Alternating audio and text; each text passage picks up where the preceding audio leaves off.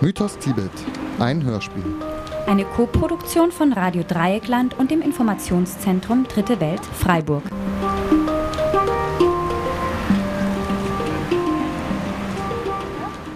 Hallo zusammen. Hi. Hallo Clara. Hi, Clara. Ich bin total geschafft. Ich war den ganzen Tag an der Uni. Hey, ich hab was zur Entspannung. Schaut mal. Was ist denn das? Sieht irgendwie aus wie so eine Monster-Müsli-Schüssel.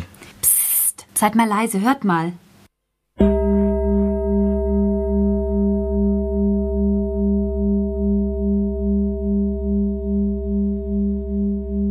Ja, cool. Und was ist das jetzt? Das ist eine echte tibetische Klangschale. Die habe ich heute im Tibethaus gekauft.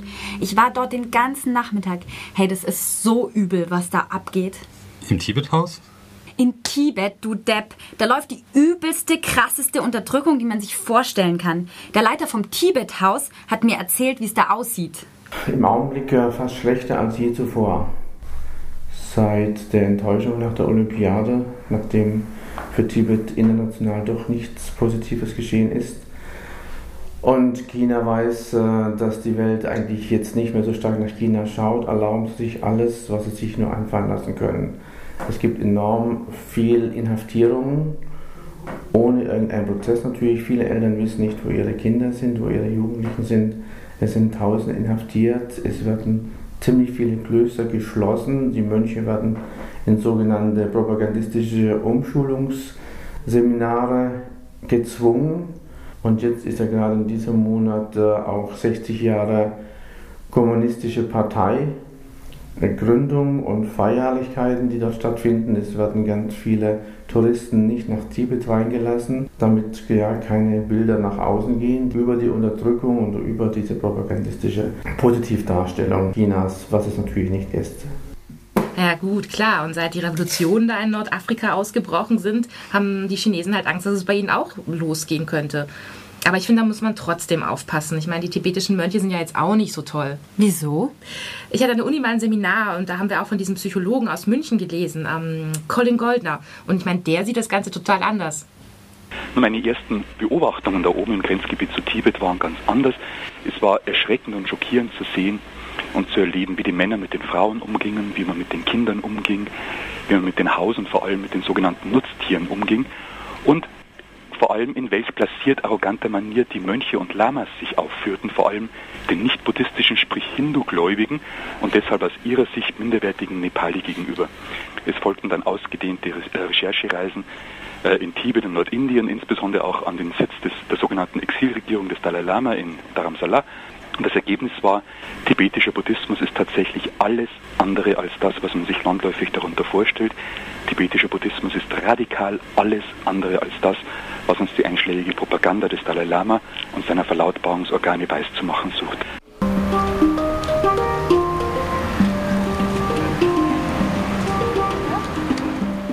Okay, der hat halt echt ein paar blöde Leute kennengelernt, aber die gibt's doch überall. Aber die Mehrzahl der Buddhisten sind echt total friedfertige Menschen. Da geht's darum, ausgeglichen zu leben, in Einklang mit sich selbst und der Natur. Ja, das klingt ja jetzt total nach Indianermythos. Der edle Wilde lebt im Einklang mit der Natur. Aber so ist es doch einfach. Die Tibeter haben immer gesagt, unser Land bleibt eine ökologische Friedenszone. Die gleiche Ethik, die eigentlich die Indianer in Nordamerika pflegten. Sie haben mehr Ökobewusstsein, sie haben mehr Sinn für geistiges Bruttosozialprodukt und nicht nur für wirtschaftliches Ausbeutungsbruttosozialprodukt, was die Chinesen jetzt massiv produzieren. Und deshalb wird die Präsenz der Chinesen keine Garantie, aber die Präsenz der Tibeter ist eher eine Garantie für Ökologie. Das kann man ja jetzt glauben oder nicht? Also wenn eine Gruppe technologisch nicht in der Lage ist, die Natur auszubeuten, dann wird sie halt zu Ökoheiligen erklärt. Mit den Menschen sind die Tibeter auf jeden Fall nicht so gut umgegangen. Wusstet ihr, dass jedes tibetische Kloster einen eigenen Folterkeller hatte? Das ist doch jetzt voller Blödsinn, oder? Das ist überhaupt kein Blödsinn. Vor dem Einmarsch von China war Tibet eine total feudale Gesellschaft. Wie bei uns im Mittelalter. Du musst halt mal den Goldner lesen. Die herrschende Mönchselite beutete Land und Menschen mit Hilfe eines weit verzweigten Netzes an Klostereinrichtungen und monastischen Zwingburgen gnadenlos aus. Es herrschte bitterste Armut, es herrschte Hunger. Die überwiegende Mehrzahl der Menschen lebte unter indiskutablen Bedingungen. Ihre Behausung und ihre Ernährung waren schlechterdings katastrophal. Die Steuer- und Fron- und Abgabenlasten, die diesen Menschen aufgebürdet wurden, ließen ihnen keinerlei menschenwürdige Existenz zu. Schuldknechtschaft und Sklaverei waren im alten Tibet, also bis in die Mitte des letzten Jahrhunderts hinein, gang und gäbe. Es gab außerhalb der Klöster keine einzige Schule und keinerlei Gesundheitsvorsorge. Äh, die Säuglingssterblichkeit lag insofern bei fast 50 Prozent, die mittlere Lebenserwartung Erwachsener bei 35 Jahren. Ja, und China hat dann schließlich die Leibeigenschaft abgeschafft und die Kindersterblichkeit gesenkt. Und inzwischen hat sich in Tibet sogar die Lebenserwartung verdoppelt. Aber das ist doch voll Propaganda, das stimmt doch einfach nicht. Der Dalai Lama hat selbst gesagt, die tibetische Gesellschaft war nicht vollkommen, okay. Aber es war eine Gesellschaft der Harmonie und des Friedens. Im Tibethaus steht das auch auf der Schautafel. Mönche und Nonnen galten nicht als unproduktive Individuen, sondern als elementarer Teil der Gesellschaft, welche erheblich zum allgemeinen Wohl beitrugen. Unentbehrlich war der Beitrag der Klöster zur Stabilität und geistigen Gesundheit des Volkes und seines Landes. Naja, sowas würden die Chinesen heute auch von sich selbst sagen, oder? Stabilität, harmonische Gesellschaft. Das ist doch totale Propaganda. Vor dem Einmarsch der Chinesen ging es den normalen Leuten total dreckig wesentliches Unterdrückungsinstrument des Priesterstaates war allgegenwärtige und sämtliche Ebenen des Lebens durchziehende religiöse Indoktrination. Wer die Gebote der Lamas nicht befolgte, äh, fand sich unweigerlich in einer von 16 Höllen wieder, wo man über Äonen hinweg immer wieder aufs Neue verbrannt und zerschlagen und zerquetscht und von Felsbrocken zermalmt wurde oder von Teufelsmonstern mit riesigen Rasiermessern in tausend Stücke zerschnitten wurde.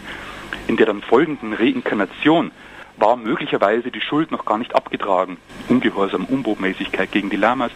Mit der Folge, dass man womöglich nicht als Mensch wiedergeboren wurde, sondern als Tier, als Hund etwa oder als Wurm. Äh, als Höchststrafe für unbotmäßige Männer galt im Übrigen die Wiedergeburt als Frau. Hinzu kamen natürlich die Drohungen furchtbarster Strafen im gegenwärtigen Leben. Es bedurfte also überhaupt keiner ideologischen Legitimation. Es reichte das repressive System mit diesen grauenhaften Strafandrohungen vollkommen aus, um die Lamas an der Macht zu halten. Gibt es auch Filmaufnahmen, die ziemlich übel sind aus den 50er Jahren. Da sieht man dann abgehackte Gliedmaßen und verhungernde Kinder. Und eigentlich sind sich die Experten da ziemlich einig. Ich habe neulich in der AD erst diesen Berliner Tibetologen da, Professor Hartmann, gehört und der stellt das ganz ähnlich dar wie der Colin Goldner. Die Gesellschaft war streng hierarchisch organisiert. Es gab eine Art von Leibeigenschaft. Es gab durchaus drakonische Strafen bis hin zu körperlicher Verstümmelung, Auspeitschungen und dergleichen. Ja, und das hat alles unter der Regierung des heutigen Dalai Lama stattgefunden. Der war zwar noch Teenager, aber der war schon damals weltliches Oberhaupt. Hey, aber das ist doch einfach auch Geschichte. Der Dalai Lama setzt sich jetzt und heute für Gewaltlosigkeit ein. Dafür hat er sogar den Friedensnobelpreis gekriegt. Ja, und den hat auch schon Yitzhak Rabin gekriegt. Und der wollte den Palästinensern Arme und Beine brechen. Ach Gott, also ich meine, offiziell stellt sich der Dalai Lama schon gegen Gewalt, aber ich meine, er, er, er verharmlost halt auch konsequent das Lama-Regime.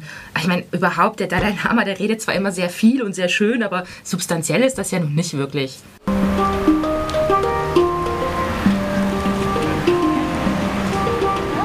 We want happiness. We do not want suffering.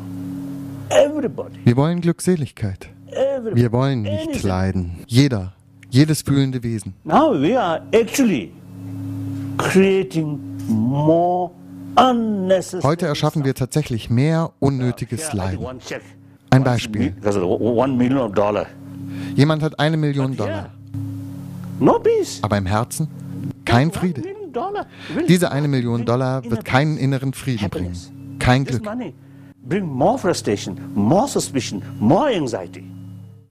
Dieses Geld bringt mehr Enttäuschung, mehr Misstrauen, mehr Sorge und manchmal auch mehr Neid. Innerer Friede ist die ultimative Quelle der Glückseligkeit. Ich denke, die Leute verstehen das nicht, oder? Das ist der Punkt. Isn't it? I, I, that, that's, that doesn't, that's my point. Thank you very much. That's all. Thank you.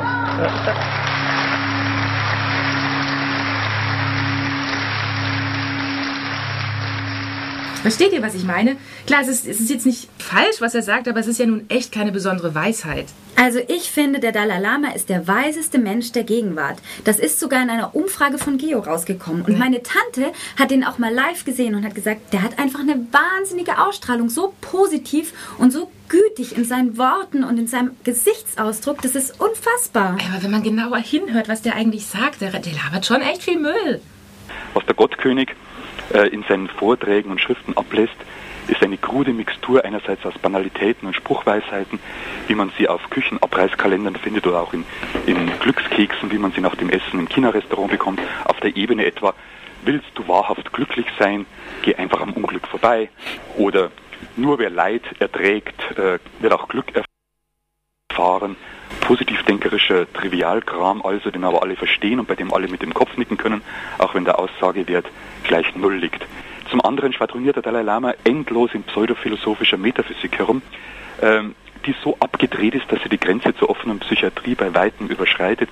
Eine endlose Aneinanderreihung völlig sinnleerer Worthülsen, bei denen schon nach dem ersten Satz die Zuhörer abschalten, weil das Ganze schlechterdings nicht den geringsten Sinn macht. Ach ja, und wie erklärst du dir dann, dass so viele so begeistert vom Dalai Lama sind? Dalai Lama!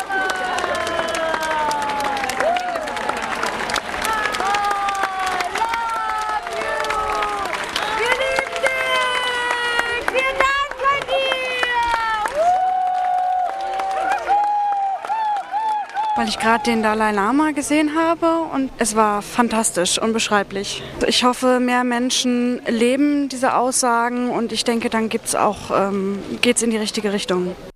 Die Zuhörer gehen in eine Art kollektiver Trance, die sie dann auch noch für höhere Meditation halten. Auf die Idee, dass da einer vorne sitzt und steinerweichenden Blödsinn verzapft, kommt niemand, da es sich ja angeblich um den weisesten Menschen auf Erden handelt, 50-fachen Doktor sämtlicher Wissenschaften und Fakultäten äh, und ozeanischen Weistums gepriesen. Wenn man es nicht versteht, so der Eindruck, dann nur deshalb, weil man halt selbst noch nicht erleuchtet genug ist.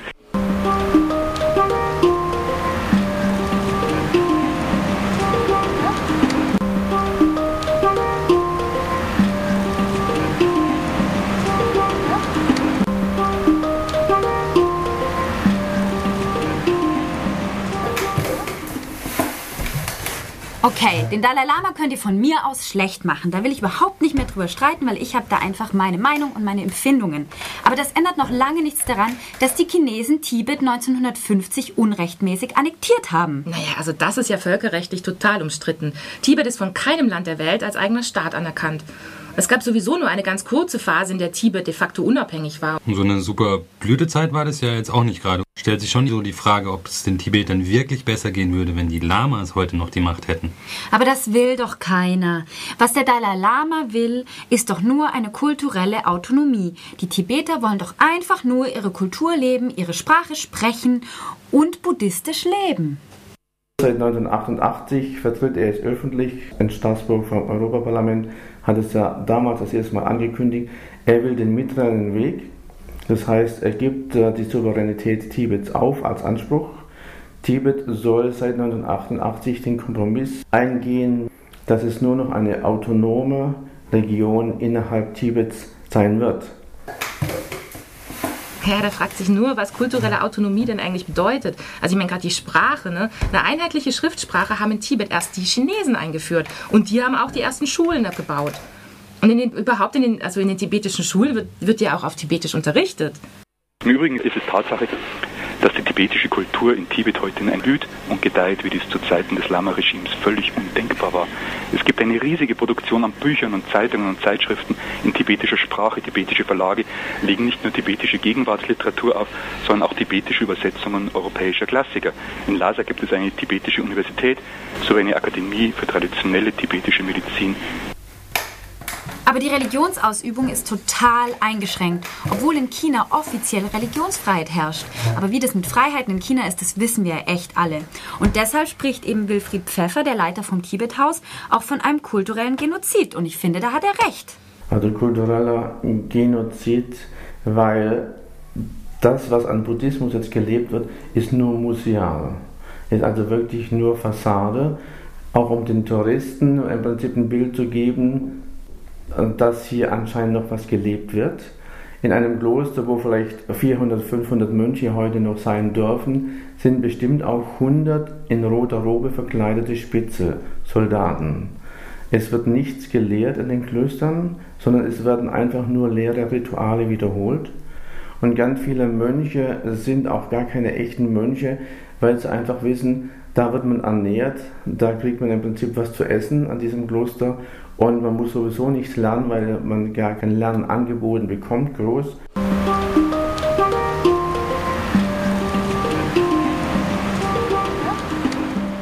Also sich darüber zu beschweren, dass die Leute ins Kloster gehen, um, um da was zu essen zu kriegen, das ist ja wohl auch ein guter Grund. Ach Gott, darum geht's doch gar nicht. Genozid heißt Völkermord.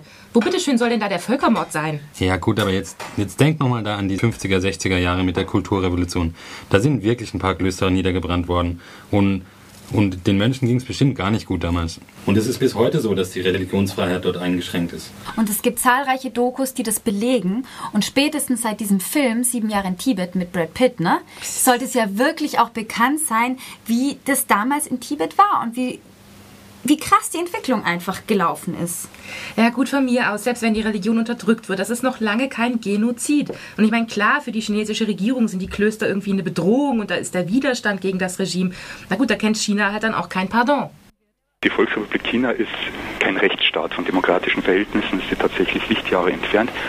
Ähm, Ungeachtet der enormen Entwicklung aber, die in den zurückliegenden Jahrzehnten in sozialer, kultureller und wirtschaftlicher Hinsicht getätigt wurden, bestreitet niemand, dass es in China immer noch massive Menschen- und Bürgerrechtsverletzungen gibt, von Einschränkungen des Rechts auf freie Meinungsäußerung, auf Versammlungs- und Pressefreiheit hin zu undurchsichtigen Gerichtsverfahren, unverhältnismäßig langen Haft- und häufig verhängten Todesstrafen. Niemand bestreitet auch, dass die Tibet-Politik Beijings erheblicher Verbesserungen bedarf. Die Propaganda des Dalai Lama hingegen der von spezifisch gegen ethnische Tibeter gerichteten Menschenrechtsverletzungen gar von kulturellem Völkermord spricht, ist durch nichts begründete Propaganda zur Sammlung von Sympathie und Spendenpunkten. Äh, ähm, von den genannten Menschen- bzw. Bürgerrechtseinschränkungen sind alle Chinesen betroffen. Es geht nicht, wie Dalai Lama immer behauptet, um rassistisch oder kolonial motivierte Diskriminierung. Aber hey, der Buddhismus gehört doch wohl einfach zur tibetischen Kultur. Und da können die Chinesen machen, was sie wollen. Die Tibeter halten halt am Buddhismus fest. Punkt. Die Tibeter haben eben aufgrund ihrer jahrtausendalten Kultur eine sehr starke überzeugende Haltung zum Buddhismus. Und da hat sich die chinesische Regierung die letzten 40, 50 Jahre mächtig äh, getäuscht, indem sie gehofft haben, diese Haltung der Tibeter wegzudrücken und durch sehr viel Konsumangebote und Wirtschaftsentwicklung und Ökonomisierung sozusagen zu verführen, wo die meisten Tibeter nicht mitmachen. Also sie haben den Widerstand, den geistigen Widerstand des tibetischen Volkes mächtig unterschätzt.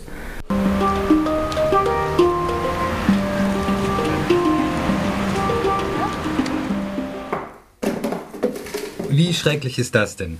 Also die Chinesen korrumpieren jetzt diese Tibeter mit ihren Konsumangeboten und ökonomischer Entwicklung. Das kann ja auch wirklich nur jemand schlimm finden, der selber total im Überfluss sitzt. Ja eben, man kann doch den Chinesen nicht ernsthaft vorwerfen, dass sie die Lebensbedingungen verbessern. Ich meine, klar, es ist nicht alles prima dort und die Mönche werden verhaftet, aber doch auch nur, weil eben von den Mönchen der Widerstand gegen die chinesische Regierung ausgeht. Und wenn wir mal ehrlich sind, ne? Also als ob das, was die Mönche wollen, für die Tibeter so viel besser ist.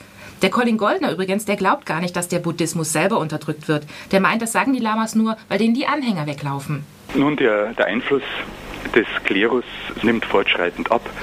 Religion spielt eine immer ähm, geringere Rolle, insbesondere der Einfluss und, und die Popularität äh, des Dalai Lamas sind in Tibet im Übrigen auch in den exiltibetischen Kommunen bei Weitem geringer als der Dalai Lama und seine Unterstützerorgane behaupten. Äh, es gibt in Tibet nicht die geringste Einschränkung im Hinblick auf die Ausübung von religiösen Riten und Praktiken, zumindest nicht auf der Ebene der in Anführungszeichen einfachen Gläubigen. Die können ihren religiösen Traditionen ohne die geringste Einschränkung nachgehen. Probleme haben nur Angehörige des Klerus, sprich äh, Mönche und Lamas in den Klöstern, wenn sie versuchen, äh, oppositionelle Politik zu betreiben. Es ist die Forderung etwa nach äh, Unabhängigkeit Tibets in Tibet unter Strafrecht gestellt, in der Tat eine Einschränkung der Meinungsfreiheit. Ähm, Nochmal, für einfache Gläubige gibt es nicht die geringste Einschränkung in der Ausübung von Religion. Hey, und was ist mit Chinesierung? Die Chinesen arbeiten konsequent daran, dass Tibet immer chinesischer wird. Da wurden Millionen Han-Chinesen angesiedelt, sodass die Tibeter bald eine Minderheit im eigenen Land sind. Quatsch, das stimmt doch überhaupt nicht. In den letzten 20 Jahren ist die Zahl an Chinesen in Tibet immer weiter zurückgegangen. Und immer mehr Tibeter arbeiten in der Verwaltung und in Schulen und die Chinesen gehen in ihre Herkunftsorte zurück. Das ist überhaupt nicht wahr, hey. Ich habe so viele Freunde, die quasi Backpacken in Tibet waren und da rumgereist sind und einfach einen total guten Eindruck bekommen haben von dem Land. Und die sagen, dass in Lhasa mehr als die Hälfte der Leute Chinesen sind. Ja, aber doch nur, weil die meisten Chinesen im Tourismusbereich arbeiten und Geschäfte in Lhasa haben. Deswegen sehen die Touristen ja auch nur Chinesen. Aber laut einer Volkszählung sind es gerade mal 20 Prozent in Lhasa und in ganz Tibet noch viel, viel weniger. Hey, da gehst du echt den chinesischen Propagandazahlen auf den Leim. Die Chinesen rechnen in ihren Statistiken nämlich weder die Militärs noch die Wanderarbeiter mit, noch diese ganzen Spitzeln in den ganzen Klöstern. Und die Chinesen versuchen auch immer, die tibetische Identität zu untergraben. Die Absicht ist ja auch klar. Letzten Endes wirklich die Haltung der Tibeter in der Kultur zu schwächen und auch als Volk zu schwächen, in ihrer Identität zu schwächen. Ihnen ist gelungen, dass sie viele Mischehen eingeleitet haben durch entsprechende Angebote von guten Arbeitsplätzen, wenn eine Tibeterin einen Chinesen heiratet oder umgekehrt ein Tibeter eine Chinesin. Und auf diese Art und Weise haben es eine sehr starke Aufweichung. Man kann fast sagen, 20 oder 30 Prozent der Tibeter sind schon inkulturiert in die Sinisierung und das ein Drittel eigentlich schon mit den Chinesen gut zusammenarbeitet auf diese Art und Weise. Was ist denn daran so schlimm, dass Chinesen in Tibet leben? Das ist doch ein Riesengebiet, das ist doch so groß wie Europa und sowieso total dünn besiedelt. Ja, so ein, so ein bisschen wie in Ostdeutschland, oder? Da gibt es total wenig Ausländer, aber es sind die Ossis, die die meiste Angst vor Überfremdung haben. Hey, jetzt lass endlich mal die Scheißvergleiche, Marc. Das ist echt Panne. Wieso? Er ist, hat doch irgendwie recht. Dein Herr Pfeffer hatte bei den Unruhen 2008 ja auch so ein schönes Transparent mit Tibet den Tibetern über die Straße gehängt. Und das klingt ja wohl jetzt ganz schön nach Deutschland den Deutschen, oder? Naja, also hört mal, es ist doch total normal, dass eine Gruppe, die krass unterdrückt wird, sich nach außen abgrenzt. Super mit den Gruppen, ja. Da werden irgendwelche kulturellen Merkmale zu irgendeiner Identität erklärt und wer da nicht reinpasst, ist unerwünscht. Die Tibeter, die gibt es doch so gar nicht. Ich meine, in Tibet gibt es tibetische Muslime, es gibt chinesische Tibeter, es gibt tibetische Christen und so weiter. Und dieser ganze Quatsch von einer Identität ist total rassistisch. Ey, jetzt schwing nicht die Rassismuskeule, hey. Du kannst doch einfach so nicht argumentieren. Ja, aber so nebenbei bemerkt ist dieser Dalai Lama ja auch noch gut befreundet mit Roland Koch. Und der hat seine Wahlkämpfe ja auch immer wieder mit ausländerfeindlichen Themen gewonnen. Und übrigens, die NPD findet den Dalai Lama auch super. Der Anteil an Han-Chinesen liegt derzeit in Tibet bei etwas mehr als 5% der Bevölkerung.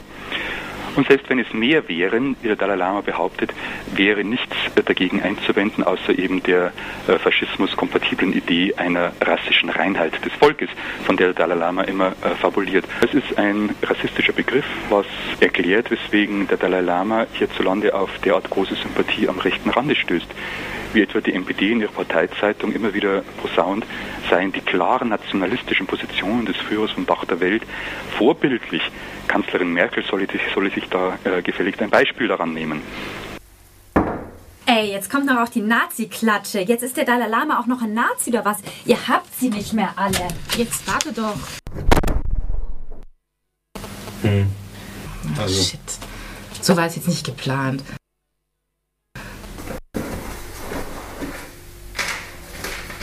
Kann ja jetzt auch keiner wissen, dass sie sich gleich so krass aufregt.